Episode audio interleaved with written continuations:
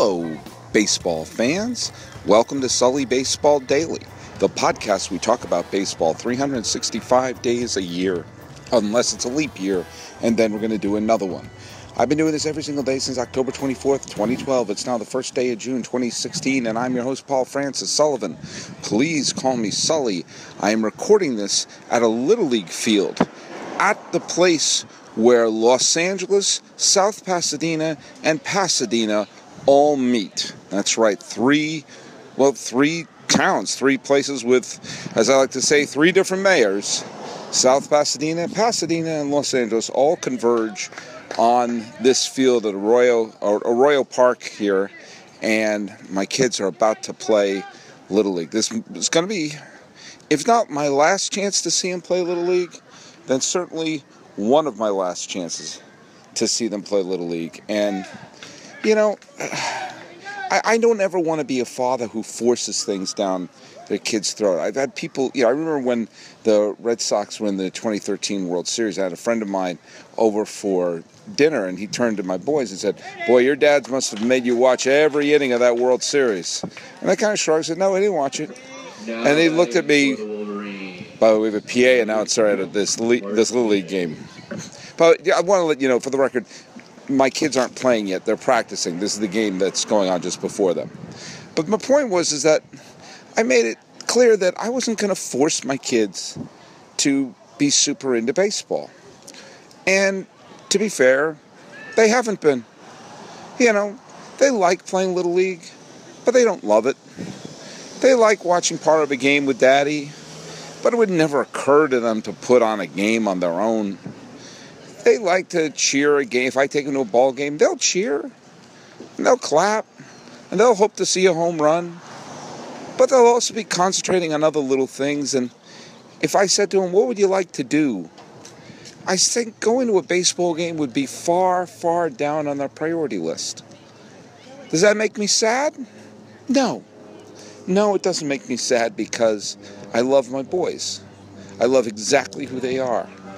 And I don't want to change anything because if I change one thing, it's that whole it's that whole pulling the string on a sweater or understanding that the way that time and space unfolds is not linear. If you change one thing, it affects everything else. If they're suddenly baseball fans and they're not into animals or dinosaurs or Marvel comics or DC comics or nature the way that they are now, that means they'd be different. They'd be different people. And would I love them the same? Absolutely, but I love exactly how they are. So the notion of them not being big baseball fans, yeah, part of me wishes I had one of them become a big fan and it becomes something that we do during the summer is watch a lot of games together and get into it the same way my mother and father were super into baseball and I got into it. But you know what? My brother's no longer a big fan. And I still love him.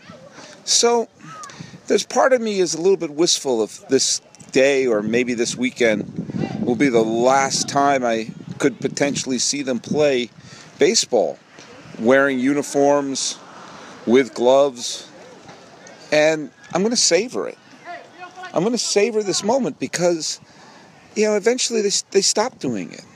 You know, I played little league until I think sixth grade, maybe seventh grade. I played junior high school. I played high school. I was on the varsity team, but I was on the var. Everyone got on the varsity. We were in a small school, and I wasn't any good. And I didn't play my senior year because it was clear I wasn't going to start, and it was also clear that I had to make a choice between acting in the play or playing baseball. And I made the choice of acting in the play because I was a very good actor. And part of me kind of regrets that decision. Do you know why? I've acted since, but I've never worn a uniform and been part of a team after that.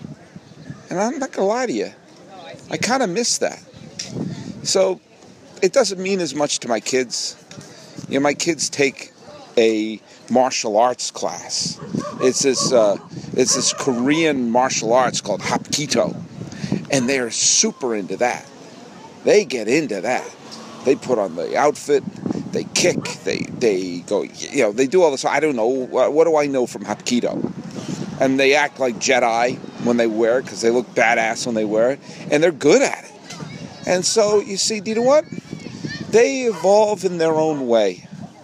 You know, I'm sure my mother and father never thought that they would have a son who would be recording onto a little recorder like I am right now every single day to talk about baseball. But I evolved that way. My kids are evolving the way they are. So I'm going to savor this game. I'm not going to lie to you. I wouldn't mind seeing them get a couple of big hits. You know, I've seen them. You know, it's funny. There are times that when they get into it, like I've seen my son Maddie get some extra base hit, like line a triple into the gap. I've seen him go first to third at a, ball in there, and I've seen my son Aiden, who I will admit doesn't have the best power swing I've ever seen. But when he gets on base, he has the biggest smile on his face. And when he scores a run, I've taken a few pictures of him, and the grin that he has when he scores a run and things are going well, it's the happiest face you ever see. But when things aren't going well, and I talked about this last year, when things aren't going well, oh man, he just doesn't. He if he thinks something isn't fair, man, he just hates that more than anything. Fairness, inconsistent umpire calls. That's what he can't deal with. So here we are at this little league field where LA, Pasadena, and South Pasadena all meet.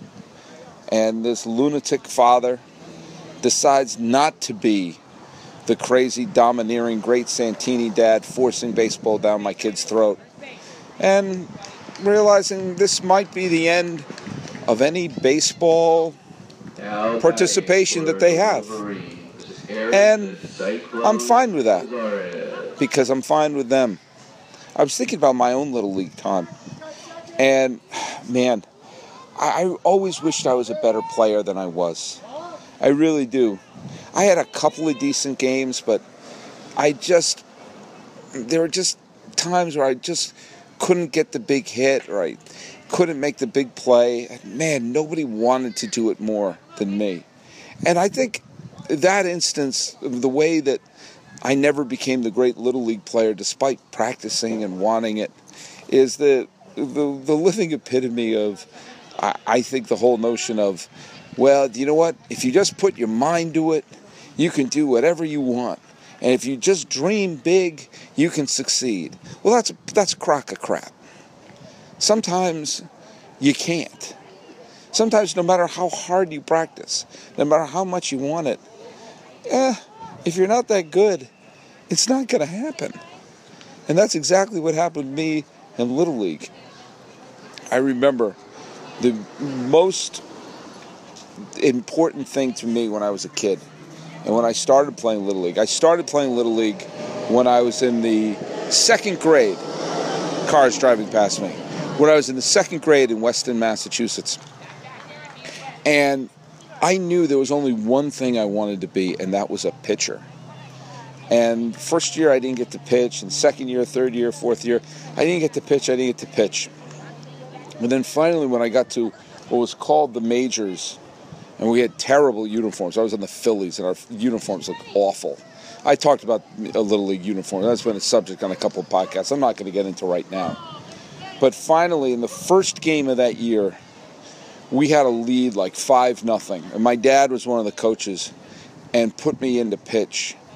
And friends, I finally had my moment. I had my moment in the sun to pitch and it was like a dream. It's like my whole life. I said I'm going to be a major league pitcher, and this is step one at the beginning of a long, beautiful journey to being a major league pitcher.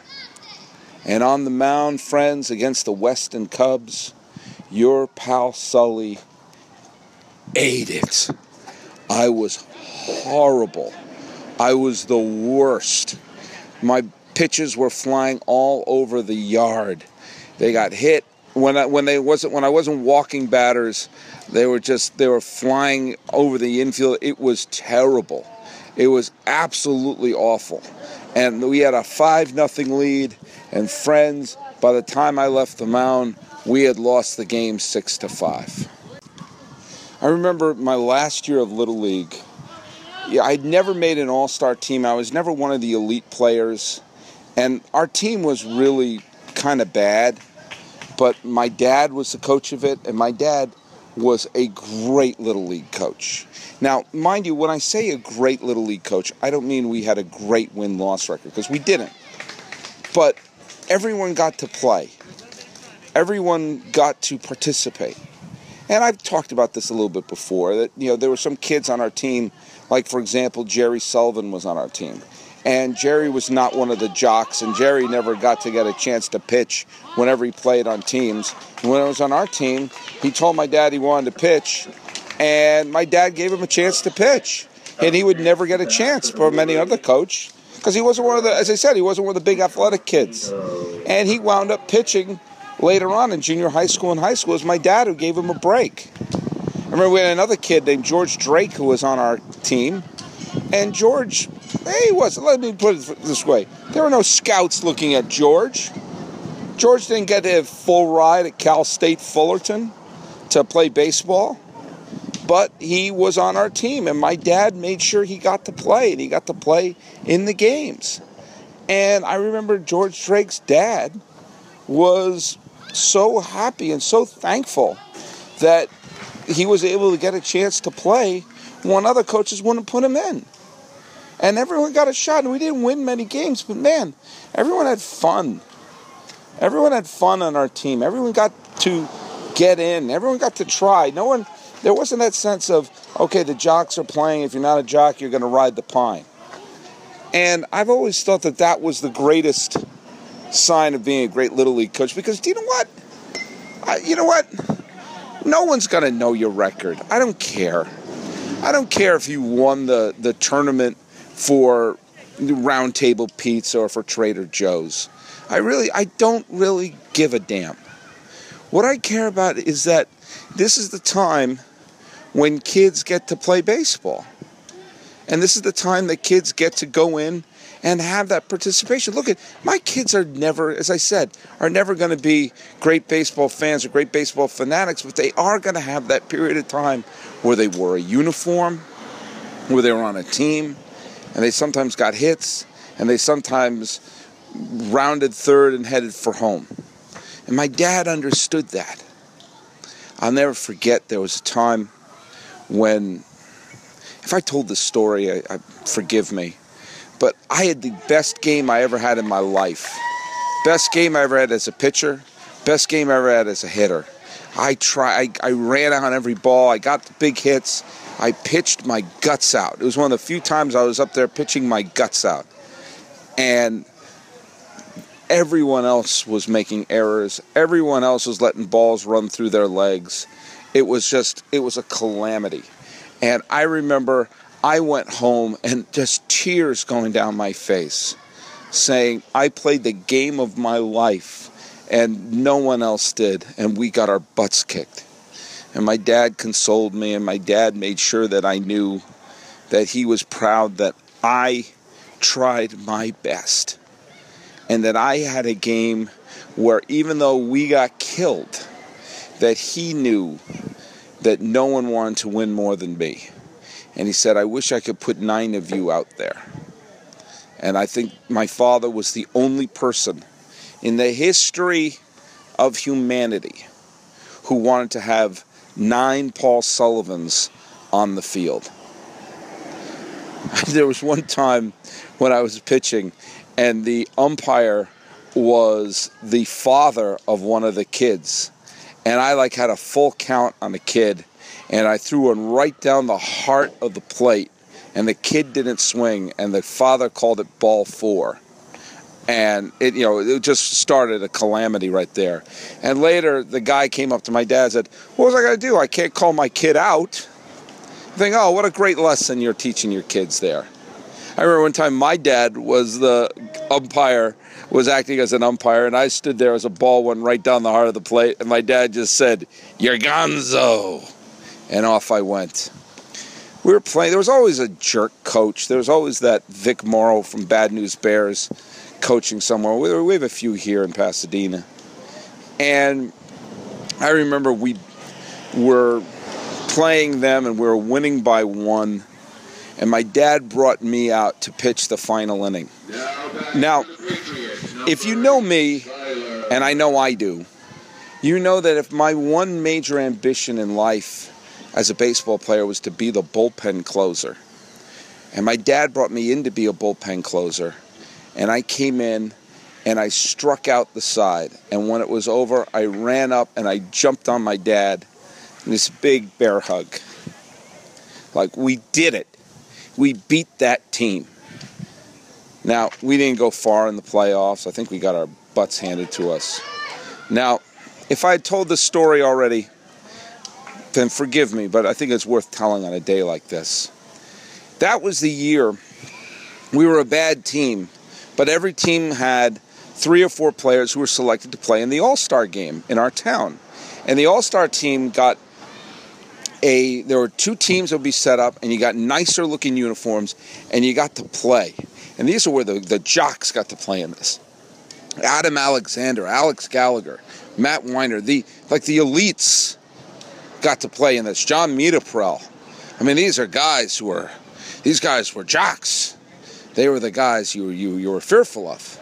And so finally, and I was a wannabe jock. That's what I, I wanted to be a jock more than anything. The one thing I lacked was ability. If I, you know, if I had ability, I would have been one of the greatest players of all time. That was the one thing I lacked was talent. And so finally, my brother got to play on an all-star team. And when I saw my brother Ted playing an all-star team, man, I couldn't have been more proud. My brother's been nominated for an Emmy. My brother's written for some great television shows, and yet his being on the Weston, Massachusetts All Star team, I think should be top line on his LinkedIn page. So when I finally got it, it was like I got my uniform. It was a Yankee uniform. Can you believe it? I got to wear a Yankee uniform, and I was playing on that, playing the Reds, and half of the town was on. You know, there was like 10 All Stars on the Yankees, 10 All Stars on the Reds, and I was one of them. Like, yeah, damn right. I finally did it.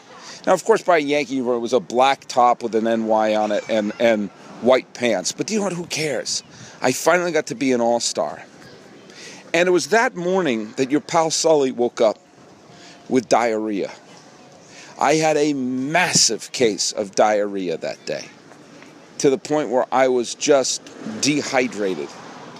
And my mom, who knew what this meant, and my dad knew what this meant, but they just saw I was sick. I was too sick to play. And it was clear there was no way that I could responsibly go in there and play. And there was also no way that I wasn't. I didn't care. Your pal Sully didn't care that I had diarrhea and white pants.